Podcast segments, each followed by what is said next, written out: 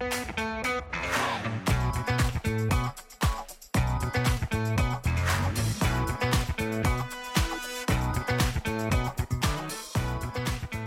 הבאים לפודקאסט של קומיוניטוק, דיבורי קהילה, פודקאסט על אנשים וקהילה. בכל פרק נפגוש דמות מעוררת השראה שתספר לנו על עצמה, ולא פחות חשוב, על עולם הקהילה. אני ענווה רצון, עובדת סוציאלית קהילתית, מומחית בפיתוח קהילתי וארגוני בסביבה משתנה, ואיתי דניאל אופק, מנחה לבינוי קהילה בחברה למתנסים. והיום אנחנו מארחים את עמרי גפן. שלום עמרי. שלום שלום, נעים מאוד. אז אני אציג אותך עמרי, אה, אתה מעיד על עצמך כמי שמאמין בפשטות, כבסיס להתנהלות בעולם מורכב, מחובר לים ולמדבר, לצד הובלת תהליכים מורכבים בארגונים. ב-25 שנים האחרונות אתה מוביל את תחום הגישור בישראל, פיתחת והטמעת את תפיסת משא ומתן דיאלוגי, ואתה עוסק בשנים האחרונות בעיקר בשיתופיות ואמון, ועל זה נדבר היום. לא מזמן, זה עתה, יצא לאור ספר שכתבת, השיתופיות, מ ego system ל ecosystem, אה, ואתה שותף בקבוצת גו מגבים, וכתחביב גם מלמד באוניברסיטת תל אביב ובבין-תחומי, עכשיו לא רואים את זה ואני אציג לך את זה, עשיתי לך הפתעה. וואלה. אה, אני מציג את הספר שלך, אני יש לי קטע שאני שומע המון פודקאסטים וכל הזמן אנשים אומרים שהם קראו את הספר לפני וכאלה, אז אני, אני קניתי, אבל לקרוא עדיין לא הגעתי, התחלתי את הפרק הראשון על המסע שלך ב, אה, בספינה, ו... אז שתדע, וכל הקוראים שלהם ידעו שאני עושה הכנה ומגיע מוכן לראיונות, כן. Okay. אוקיי. אבל uh, האמת, האמת היא שאני חייב להגיד לך שקניתי את זה בעיקר בגלל, כאילו יצא לי לשמוע לך במקומות כאלה ואחרים, אבל בעיקר בגלל השם, מ ego system ל ecosystem, uh, זה משהו שאותי מלווה כבר די הרבה זמן בעבודה שלי, וכאילו ראיתי את זה פתאום על ספר ואמרתי, טוב, זה משהו שאני חייב uh, לקרוא. אז זהו, זה אתה, ונתחיל בשאלה הראשונה, שאולי היא גם מתחברת לספר שלך, מי יודע. תספר לנו משהו שלא יודעים על עצמך.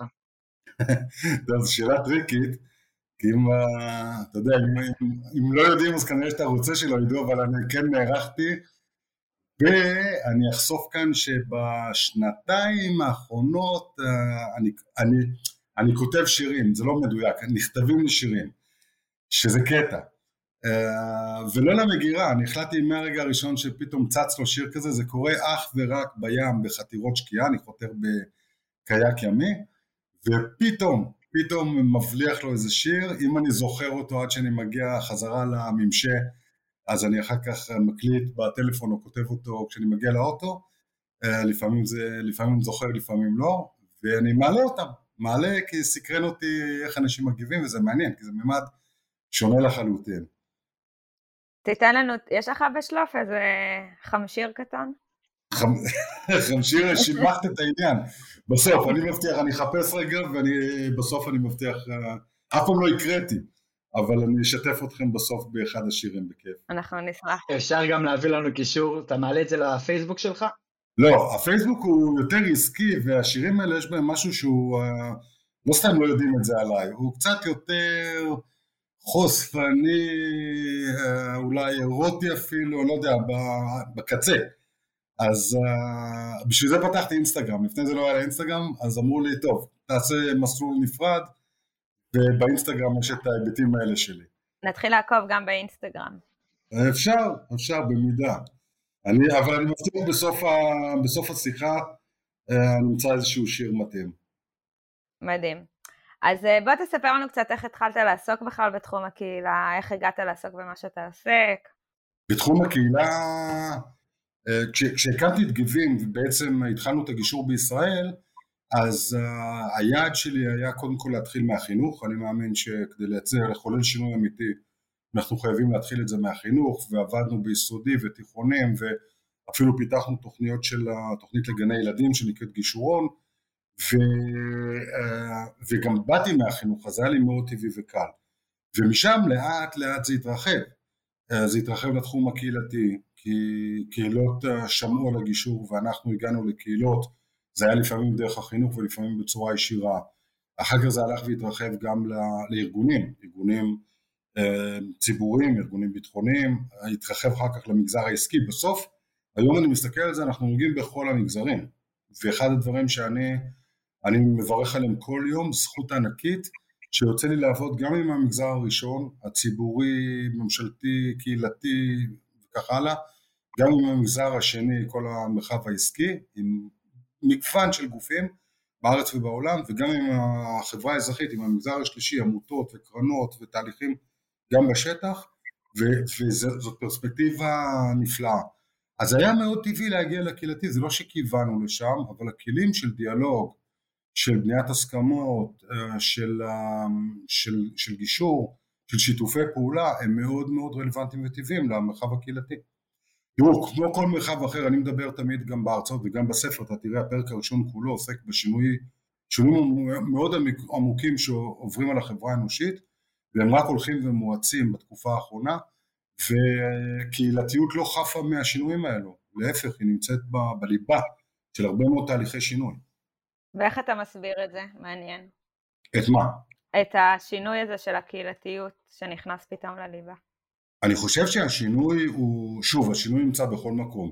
ההיבט של הקהילתיות הוא נותן, פעם אחת הוא נותן מענה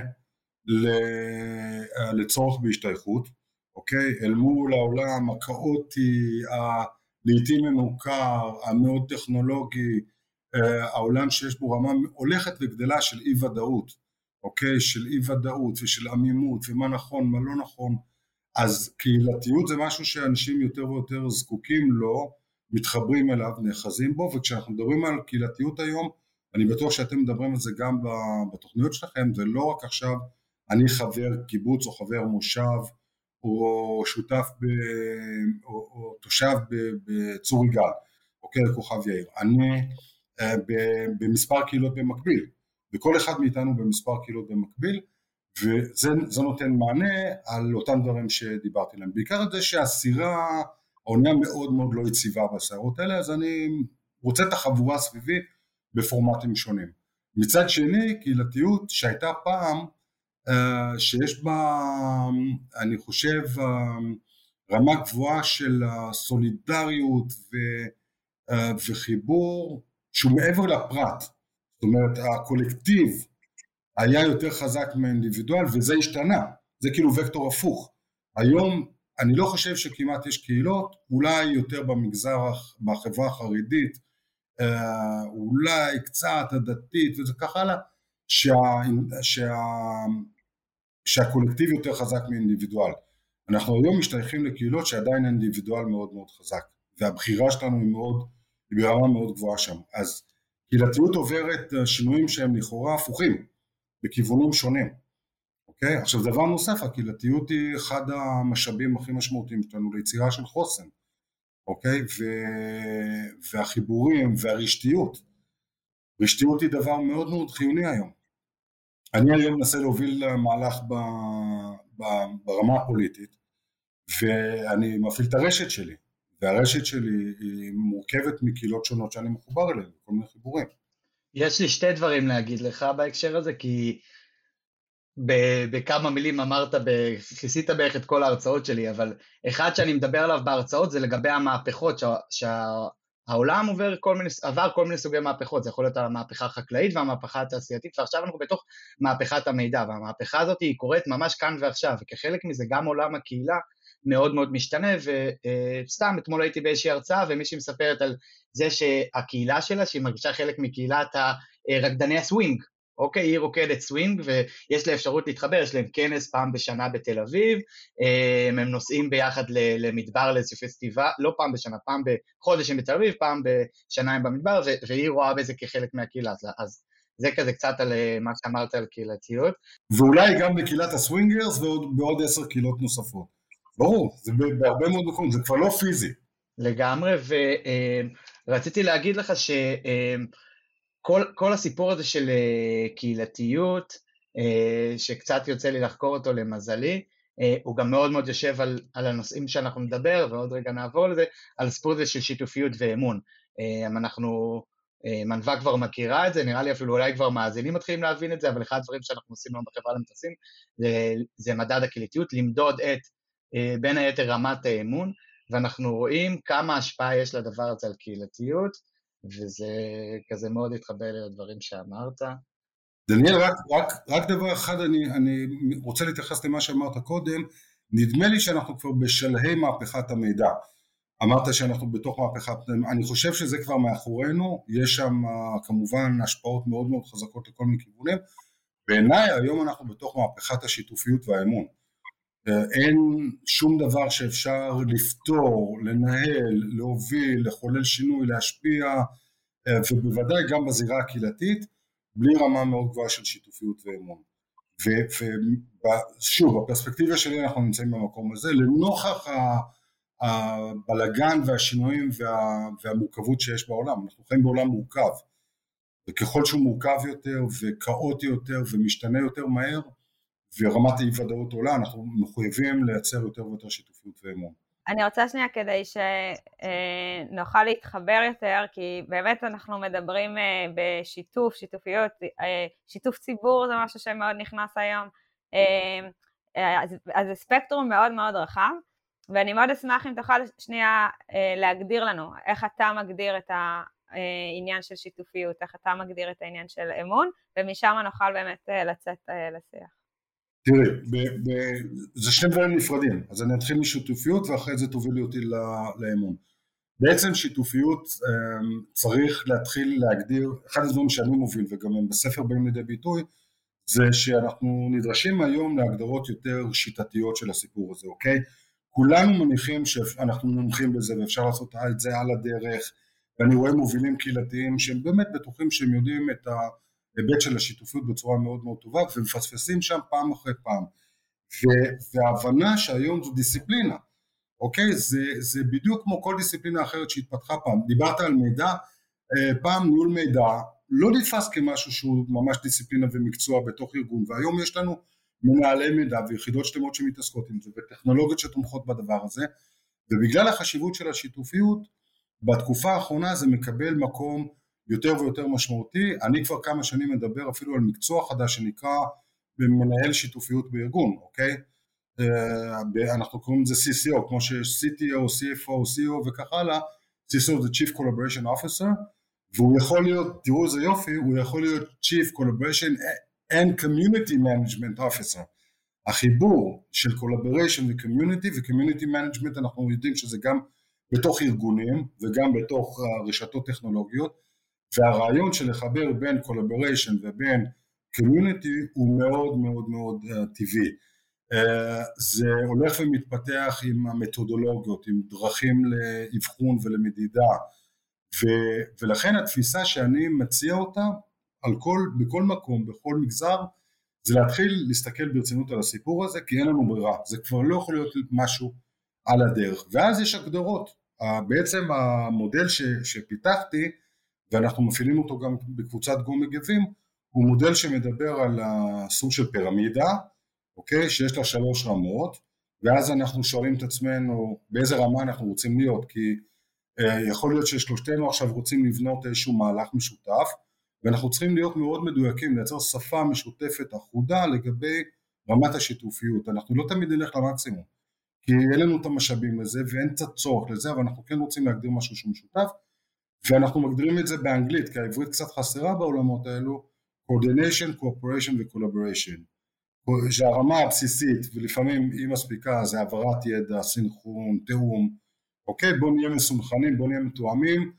אמ, בתוך, תסתכלו למשל במשבר הקורונה, אני ביקרתי בלא מעט אה, חפ"קים של ניהול העניין הזה, בעיקר בחברה, בערים אה, חרדיות ויישובים ערביים, ו, ולקח זמן, אבל ברגע שהיה את המסך הענק הזה עם כל הנתונים ויכולת השוואה ויכולת של ניהול וניטור, אז נוצר שם משהו שהוא היה הרבה יותר רגוע ושקט, וזה הרמה הראשונה בכלל של תיאום וסנכרון, אוקיי, והעברת המידע, זה המון פעמים חסר. תראו מה קורה, אתם מכירים גם יישובים קהילתיים, יישובים כפריים, אוקיי, אתה מכיר את זה גם איפה שגדלת ואתה נמצא, ואנחנו מכירים המון פעמים יש חוסר אמון כלפי המובילים, כלפי ההנהגה, בגלל טענות של היעדר שקיפות, אז, וגם בערים. אז בואו נהיה מאוד מדויקים בהעברת המידע, בסנכרון, בתיאום, זה דבר מאוד מאוד בסיסי. אפשר, אה, עמרי, שנייה, סליחה שאני עוצר אותך, פשוט לתת דוגמה, אתמול בדיוק היה לנו, אפרופו קיבוץ, אני כאילו במגזר הכפרי, אני גר בקיבוץ, היה לנו מועצת קהילה, והיה איזושהי סיטואציה עם החינוך, ואמרתי להם, אין לי שום טענה כלפי בכלל ההחלטה או כל דבר שנעשה, פשוט לא שיתפתם את ההורים, לא היה שום דבר שקשור לזה, באתם, ידעתם, כאילו, כתבתם איזשהו מכתב, ושם זה נגמר, וזה עולה אפילו במקומות הקטנים של... לגמרי, לגמרי זה במקומות הקטנים שאנחנו לא מודעים לזה להם, ותראו כמה זה קריטי, כי אותם הורים שקיבלו את זה בתצורה כזו, יש סבירות שהם יהיו יותר בהתנגדות מאשר אם הם היו מקבלים את זה בתצורה של ממש מוקדם ככל האפשר ובהנגשה אחרת של חבר'ה זה, ה, זה המידע שאנחנו מעבירים, אנחנו רוצים התייחסויות. הזכרת קודם ענווה שיתוף ציבור.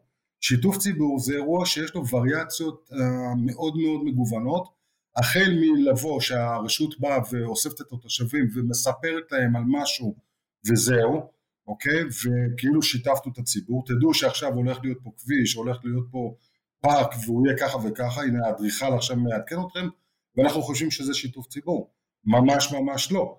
תהליכי שיתוף הם תהליכים שהם חייבים להיות בהבנה עמוקה של הצרכים של הציבור, הבנה של קבוצות אינטרס שונות, ניסיון ביחד להגיע להסכמות משותפות, אה, זה, זה, זה עולם אחר לגמרי ותחת אותה כותרת יש לנו מגוון הזוי של וריאציות שונות ולא כולם מבינים את העומק של הדבר. אגב, גם כל הנושא של ידע ומידע, כשמדברים הרבה פעמים על חרד, כאילו אתם לוקחים את המקום של התנגדויות, אבל יש גם אה, מקום אה, של אה, הפחתת חרדות. דיברת המון על אי ודאות. אה, כל המקום של לדעת מה קורה אה, וכולי, זה גם מקום שיכול להשקיט בסוף את הנפש, מה שנקרא, של האדם בתהליכים, וזה באמת יוצר גם את האמון, שאמון גם יוצר חוסן. נכון. עכשיו, לפעמים אנחנו לא יודעים. אני ליוויתי בשנה של, ה... של משבר הקורונה הרבה מאוד הנהלות ומנהלים בכל המגזרים, גם במרחב הקהילתי,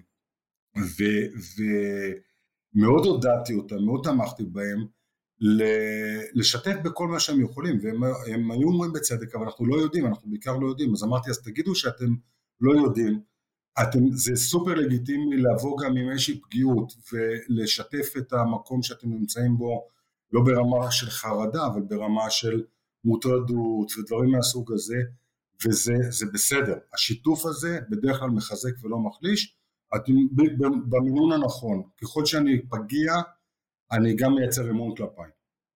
אגב, גם כשאני אומר שאני לא יודע, אנשים יכולים לבוא עם רעיונות משלהם, וזה בעצם גם מגדיל לי את הסל אה, אה, כלים שאני אוכל להשתמש. אז דיברת בעצם על שלוש רמות, אז עכשיו דיברנו על השיתוף ידע, אז מה הדבר השני? הרמה השנייה זה רמה של, אה, של שיתוף פעולה. ששיתוף פעולה הוא בהגדרה של משהו שהוא מתוחם, אוקיי? בואו נשתף פעולה עכשיו בקהילה כדי לייצר איזשהו מהלך שלא יודע מה, עם ההורים בקיבוץ עכשיו, מערכת החינוך, כולם ביחד, כל ההורים וזה, נכנסים אה, לאיזשהו פרויקט משותף, או ברשות מקומית אה, גדולה, אנחנו עכשיו עושים מבצע שקשור לבטיחות בדרכים, אה, לחינוך לא פורמלי, למה, וואטאבר, אוקיי? יש לזה התחלה, אמצע וסוף, צריך לחשוב על זה כפרויקט. אמ, והרמה הגבוהה יותר, זה הרמה שאנחנו נגדיר אותה כשיתופיות או שילוביות במערכות מסוימות, ושם אנחנו ממש מקימים מערך משותף, אנחנו נכנסים למשהו שהוא ארוך טווח, אוקיי? אם אתם עכשיו ביישוב ענווה מקימים מרכז גישור, אז זה מהלך שמחבר מספר גורמים, ויש כאן איזושהי תשתית, שלא עושים את זה עכשיו בשביל פרויקט שיסתיים אחרי שנה, בתוך זה יהיו לכם פרויקטים שאתם תשתפו גורמים שונים, אבל נכנסים כאן למהלך ארוך טווח ו... ותשתיתי, וזה כבר מחייב הרבה יותר משאבים והרבה יותר אנרגיה. עכשיו אני אומר, לא, לא בהכרח ללכת לשם, אבל לבחור ולדעת שתהיה לנו שפה ברורה ומשותפת. אגב, הרעיון של המרכז גישור אצלנו הגיע בכלל מהתושבים. אה, שרצו להוביל כזה מהלך, אה, וראש המועצה ישר אה, נרתם ומנהל את המחלקה לשירותים חברתיים, וזה נוצר באמת תהליך שיתופי, כלומר, התושבים, ראש המועצה, מנהלת המחלקה ומי שנבחרה להוביל את זה, הם בעצם ביחד מקימים הכל, מרמת הלוגו לרמת איך הוא ייראה והתהליך האסטרטגי של הכניסה. מדהים. אני אתן את זה כרגע כדוגמה שהיא ממש מתייחסת לאחד המרחבים הקהילתיים הכי מורכבים ומעניינים, זאת העיר רמלה, אוקיי? עכשיו, מה שקרה ברמלה, לפני כתריסר שנים החליטו, דרך מרכז הגישור הקהילתי שקיים מעל 20 שנה, החליטו, המרכז הזה לקח על אחריותו בין השאר לטפל בעניין של הממשק ומערכות היחסים בין קבוצות האוכלוסייה השונות. יש 13 קהילות אתניות שונות בעיר ובכל מיני וריאציות והמרכז לקח את האחריות גם על המרחב הזה ואז הם הקימו פורום של מנהיגות רב תרבותית שנמצאים שם ממש ראשי הזרמים השונים גם בתפקידים פורמליים וגם בתפקידים לא פורמליים אוקיי? למשל חאג' קרימי ג'ואריש ואחרים ויש שם גם את נציגי הרשות עצמה, תמיד המנכ"ל, מנכ"ל העירייה הוא חלק, חלק מראשי אגפים, האגף לשירותים חברתיים, אייל נמצא שם ואחרים, והפורום הזה עובד 12 שנים. מה שאני אתן לך דוגמה רגע על הרמות השונות שדיברנו עליהן, אז הרבה פעמים ההתכנסות היא כדי להעביר מידע, אוקיי? יצרו למשל, גם המשטרה המשותפה איתנו בפורום, אני, אני ככה מלווה את הפורום הזה מהיום של ההקמה שלו, זו ממש זכות מאוד מאוד גדולה, ו, והוא משמש קודם כל כבסיס להעברת מידע, מה קורה בקהילות השונות, מה קורה באיך מסנכרנים, לדוגמה, את, היה פעמיים בשנים האחרונות שחג הקורבן ויום כיפור נפלו על אותו, אותו יום, אוקיי? ו, וזה אירוע שהוא מאוד מאוד נפיץ אם אני זוכר נכון הוא פוצץ לנו את עכו לפני במהומות בעבר ו, ובעצם איך, איך מסנכרנים את היום הזה באופן כזה, איך מתאמים באופן כזה שגם המשטרה, גם הרשות וגם הקהילות עצמן יודעים לעשות את זה בצורה נכונה וזה עבד מאוד מאוד יפה. ברמה, זה ברמה של coordination, ברמה של cooperation למשל זה היה מדהים, הגרעין התורני למשל יזם חודש משפחה והכינו מערכי שיעור ופעילויות והכל ואז אמ, ראש הגרעין התורני שהיה איתנו, הרב שחור, הוא בא ואמר, אה, או התארחנו אצלם באחד המפגשים, אז הם אמרו חבר'ה אנחנו נשמח שכל הקהילות בואו תיקחו את, ה, את מה שהכנו ונעשה את חודש המשפחה בעיר כולה. והם סייעו לקהילות האחרות בהתאמות כאלה ואחרות אה, להעביר את הפעילויות האלו.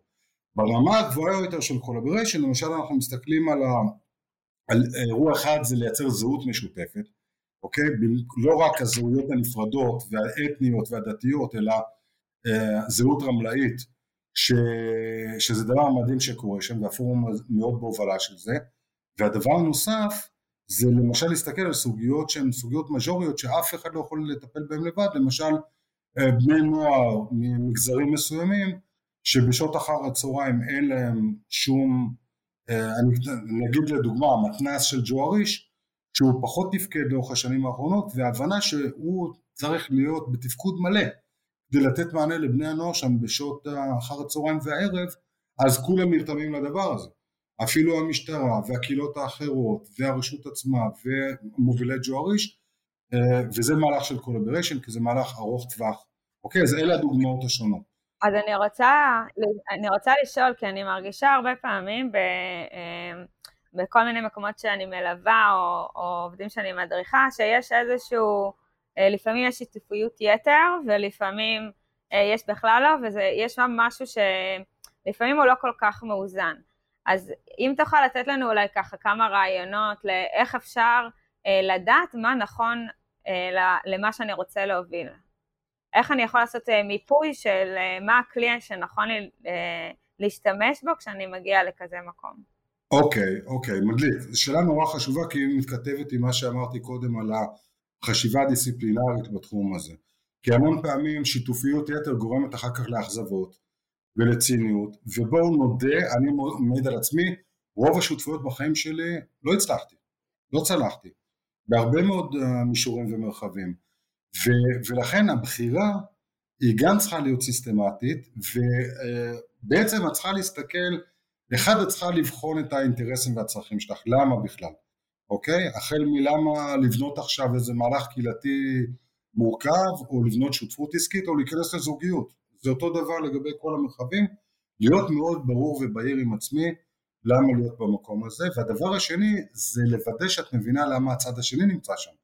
אנחנו עשינו מיזוג של, החב... של גבים שהקמתי ב-96 וגומה שקמה שנתיים אחרי, ובמשך 20, 20 שנים היינו כתף על כתף המתחרים המרכזיים בעולם הגישור בישראל, שני הגופים המובילים, ועלה הרעיון של מיזוג, אה, שמונה חודשי משא ומתן עד שנכנסנו למיזוג עצמו, ואני יכול להגיד לכם שאולי שליש מאותם חודשי מסע, מאותו תהליך של משא ומתן היה לבדוק, לברר, לדבר, לפתוח, להקשיב אה, ולדייק את הצרכים שלנו, את האינטרסים שלנו, גם האינטרסים הארגוניים וגם הצרכים האישיים של השותפים ולהסתכל על הצרכים גם של הצוות. עד שלא הבקענו את זה והיה מאוד מאוד מאוד ברור שזה כדאי, אז לא התקדמנו לפרקטיקה ולהגדרות ולאחוזים ולדברים האלו.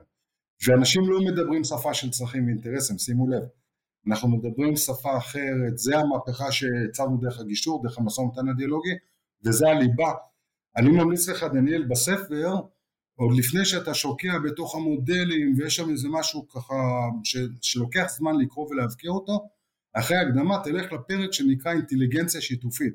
הפרק אינטליגנציה שיתופית מדבר בדיוק על הדבר הזה, איך אני מדייק את המרחב של צרכים ואינטרסים בשיח ולעצמי וכלפי האחר. אז זה דבר אחד. דבר שני, את מסתכלת על ה-ROI, ROI זה return on investment, כלומר, את שואלת את עצמך כמה אני, כמה אני צריכה עכשיו להשקיע בשותפות, אוקיי?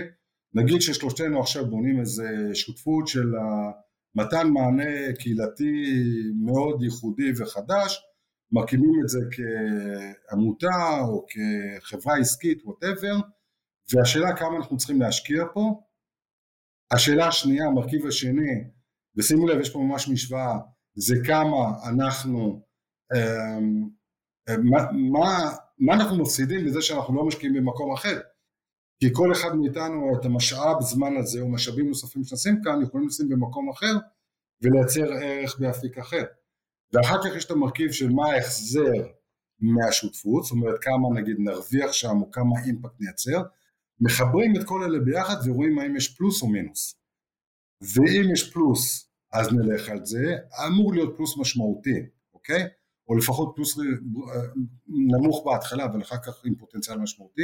אם יש מינוס אני אגיד לך אל תיכנסי לזה, תשחררי, אוקיי? כי יש לנו איזו רומנטיזציה של שיתופיות ואמרת את המונח בצורה נורא יפה עודף שיתופיות, ושיתופיות זה אמצעי, זו לא מטרה, זה אמצעי, ואני לא רוצה, אני אה, ממש גם, ב, גם במרחב שלי, כיזם, כמשפיע, כ, כ, אה, כמי שנמצא בביזנס, אני הרבה פעמים דוחה אפשרויות של שיתופי פעולה, ואני מלווה מנהלים בכל המגזרים, והמון פעמים כשבוחנים את זה בצורה סיסטמטית, אומרים לא, יש, יש תת פרק שאומר מתי לומר לא לש, לשיתופיות.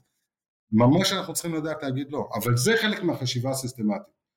יש עוד היבט על מה ששאלת נבע, זה איך אני מאתר שותפים פוטנציאליים חדשים.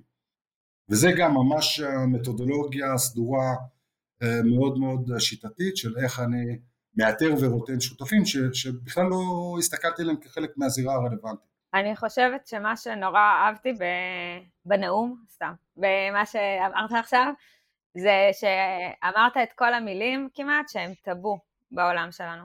אינטרסים ופלוסים ומינוסים והמון דברים שאנחנו נמנעים בכלל לדבר עליהם ולחשוב עליהם על מנת לייצר שיתופיות, אז זה היה מקסים בעיניי.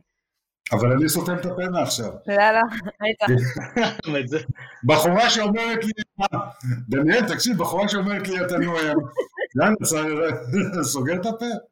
לא, לא, באנו לשמוע אותך, עמרי, אני, אני סתם רקע. האמת היא שאני אשתף, אפרופו שיתופיות, ואגיד שאחד הדברים שלנו, לפחות שלי, אני אדבר על עצמי כמראיינים, זה אה, לפחות אני, אני רגיל לדבר כל הזמן.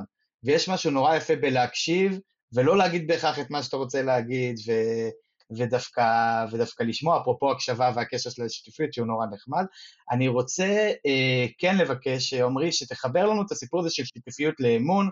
מי שמכיר אותי יודע שאמון זה משהו שהוא מבחינתי אולי אה, דרך חיים, וזהו, כאילו, תחבר את הדברים האלה, כי אני אה, מאוד שמחתי לשמוע שזה אה, חלק מהסיפור הזה של שיתופיות. אז, אז בוא נעשה את זה רגע בצורה מעניינת. אתה, אתה אומר שאמון, אתה מתעסק איתו, ודרך כלל תגדיר אמון. וואה, אה, אני, אחד אני, אפרופו מדד הקהילתיות, אני גם, אנחנו גם עוסקים בזה, אמרתי, ואחד הדברים שאנחנו בחרנו לעשות בסיפור של אמון זה למדוד אמון בין בני אדם, זאת אומרת, מה אה, רמת האמון שיש בין בני אדם ביישוב, אבל אני יכול להגיד שאחד הדברים שאני עוסק בהם זה לא רק הסיפור הזה של אמון בין בני אדם, אלא גם אמון כלפי מנהיגות מקומית, נגיד את זה ככה, כי אני עובד הרבה עם רשויות מקומיות, וגם יש אמון כלפי המדינה. בסדר, אחד הדברים, נגיד, שאני מדבר עליו זה מדד אדלמן, אתה בטח מכיר אותו, שהוא מודד את האמון במדינות. אז, אבל אני אישית, מה שמעניין אותי זה אמון בין אנשים, אמון והדדיות אגב. בדיוק אתמול נתתי דוגמה דווקא, אני נותן את זה בדוגמאות. מבחינתי אמון, כמישהו שגר בקיבוץ, זה יכולת להשאיר את האופניים פתוחים, כאילו לא לנעול אותם, ואת הדלת פתוחה. כאילו זה, זה מבחינתי, המקום הזה, היכולת שלי לדעת אולי מבחוץ יבואו ויפרצו ויקחו, אבל היכולת לדעת שאני משאיר את זה ויודעים שזה שלי ולא פורצים. זאת אומרת, אצלי זה יושב מאוד על המקום הזה של, של ביטחון, כאילו, והיכולת... אה, אוקיי. Okay. זה, זה, זה, זה אמון מבחינתי. אז, אז בזה אני רגע אמשיג את זה לשתי הגדרות הכי קלאסיות ובסיסיות שיש לאמון. מה שאתה אומר על האופניים, אחד זה אה, אמון מוגדר, הגדרה הכי בסיסית זה שאמון מוגדר כציפייה חיובית לגבי ההתנהגות של האחר. אוקיי? חוסר אמון זה ציפייה שלילית לגבי ההתנהגות של האחר, והדבר הנוסף זה מוכנות לקחת סיכון. יש uh, לא מעט תפיסות שאומרות שלא חוכמה לתת אמון אם אין לך שם איזשהו מרכיב של סיכון, אבל אם אתה לוקח סיכון בזה שתצטרך לקנות אופניים חדשות uh, ולבזבז את הכסף או לחוש את תחושת האכזבה שהאופניים נגנבו, אז זה אומר שאתה מוכן לתת אמון באנשים שעלולים גם לפגוע בך ברמה כזאת או אחרת. אוקיי? אלה הגדרות של אמון. ענווה, תגדירי אמון. האמת היא שמאוד התחברתי למילה ביטחון, באמת, כאמון, אבל זה לא רק ביטחון באחר, זה גם משהו שיכול לייצר בסוף אצלי ביטחון כדי לפעול ולנוע ולעשות דברים, אה, כש, כשאני מאמינה שאני יכולה ליפול, כשאני מאמינה ש... אוקיי. שאני יכולה לטעות. אני ישר חושבת על ההורים שלי. אבל שנייה, אני אקשה לך, רמת האמון שלך בי תלויה במידת הביטחון שאני מקנה לך? אה, כן. אוקיי. כן. וכמה זה תלוי ברמת הביטחון שלך עם עצמך בהתנהלות שלך בעולם? אני בטוחה שהכל זה לשני הכיוונים, כלומר, אה, בן אדם שהוא אה, קצת יותר חרדתי, או, או יהיה לו יותר קשה לתת אמון באנשים, ואז יהיה לו קשה להרגיש ביטחון, כאילו זה כל הזמן לשני הכיוונים, אז מן הסתם זה גם עבודה אישית, הרבה של לשחרר, כאילו לתת את האמון ולא לחשוד אה, בראש שלא רוצים לטובתי, שבאים להרע לי, אה, וגם אה, באמת אה, לדעת לקב, לקבל את האמון הזה, אה, כאילו גם לתת וגם לקבל את האמון. אוקיי. Okay. אחד הדברים המרתקים, ואני שואל הרבה פעמים קבוצות שאני עובד איתן, מה ההגדרה לאמון? ומחבר את זה גם לחוויה האישית שלהם, ומאוד מאוד מסתבכים עם זה, אוקיי? אה, נורא נורא קשה לנו לתת את ההגדרה המדויקת, וגם כשאנחנו מסתכלים בספרות, במחקר, יש בלי סוף הגדרות, וכשמשהו לא מוגדר בצורה פשוטה ומוגדר בהמון המון פורמה, וריאציות, אז זה אומר שהוא קצת יותר מסובך ממה שאנחנו נוטים לחשוב. למשל מנהיגות, תראו בכמה אופנים, בכמה מורכבות וכמה תיאוריות יש לגבי מנהיגות. אז אותו דבר לגבי אמון, וקודם אמרתי את שתי הגדרות הבסיסיות ביותר, אבל מה שאת מעלה זה מראה לנו כמה הסיפור מורכב, מורכב, מורכב, במובן הזה שאם באמת האמון שלך בי מושפע לא רק ממני, אלא גם ממך, את צריכה להבין שהוא מושפע ממה שקרה לך בגיל שנה. האריקסון, תיאוריית השלבים, יש לאריקסון תיאוריה של שמונה שלבים, שזו תיאוריה עם קונצנזוס מוחלט בעולם הטיפולי, הפסיכולוגי, והשלב הראשון שעליו נסמכים גם השלבים הבאים, הוא אומר אדם בריא זה אדם שעבר משלב לשלב בצורה נכונה, והשלב הראשון שהוא באזור גיל שנה זה השלב של בניית אמון, אוקיי? זה, הוא, קורא, הוא קורא לזה trust versus mistrust. עכשיו, מה קרה לך בגיל שנה, אם אני בא עכשיו לבנות את האמון בינינו, אין לי מושג, אין לי מושג מה קרה לי בגיל שנה. אני, אני יודע, אני בגיל שנה, עד גיל שנה הייתי בבית התינוקות של הקיבוץ. ומזה אנחנו גם אני. גם אתה. עכשיו בוא, אנחנו חתומים על וואחד שריטה של, של אמון. מי שהמשיך אחר, אני בגיל שנה פרשתי, אבל מי שהמשיך אחר כך אה, זה מקבל כל מיני וריאציות, ו... אבל אין לי את הנגישות למקום הזה, ואני לא מבין איך נבנה אצלי האמון, ודרך אגב, גם מי שגדל בסביבה נורמלית לחלוטין, יכול להיות שהיה איזה אירוע אחד שהוא היה בעריסה וההורים לא באו והוא נכנס לחרדה לא מודעת, כן מודעת, וזה שיבש לו את כל מרכיב האמון. זה מאוד מאוד מאוד עמוק, אה, ואני חושב שזה מאוד תלוי, ופה אנחנו מפספסים המון פעמים, אנחנו, אני, אני, בודק את זה עם המון אנשים, הם מסתכלים על אמון כמשהו שהצד השני עושה או לא עושה. ואני אומר בוא נסתכל גם על החלק שלנו, ההטייה שאנחנו מביאים למקום הזה, וההגדרה שאני הכי אוהב לגבי אמון, ואותה אני ככה בונה ומקדם, זה שאמון זה בעצם, זה השתקפות של מערכת היחסים שלי עם הלא נודע.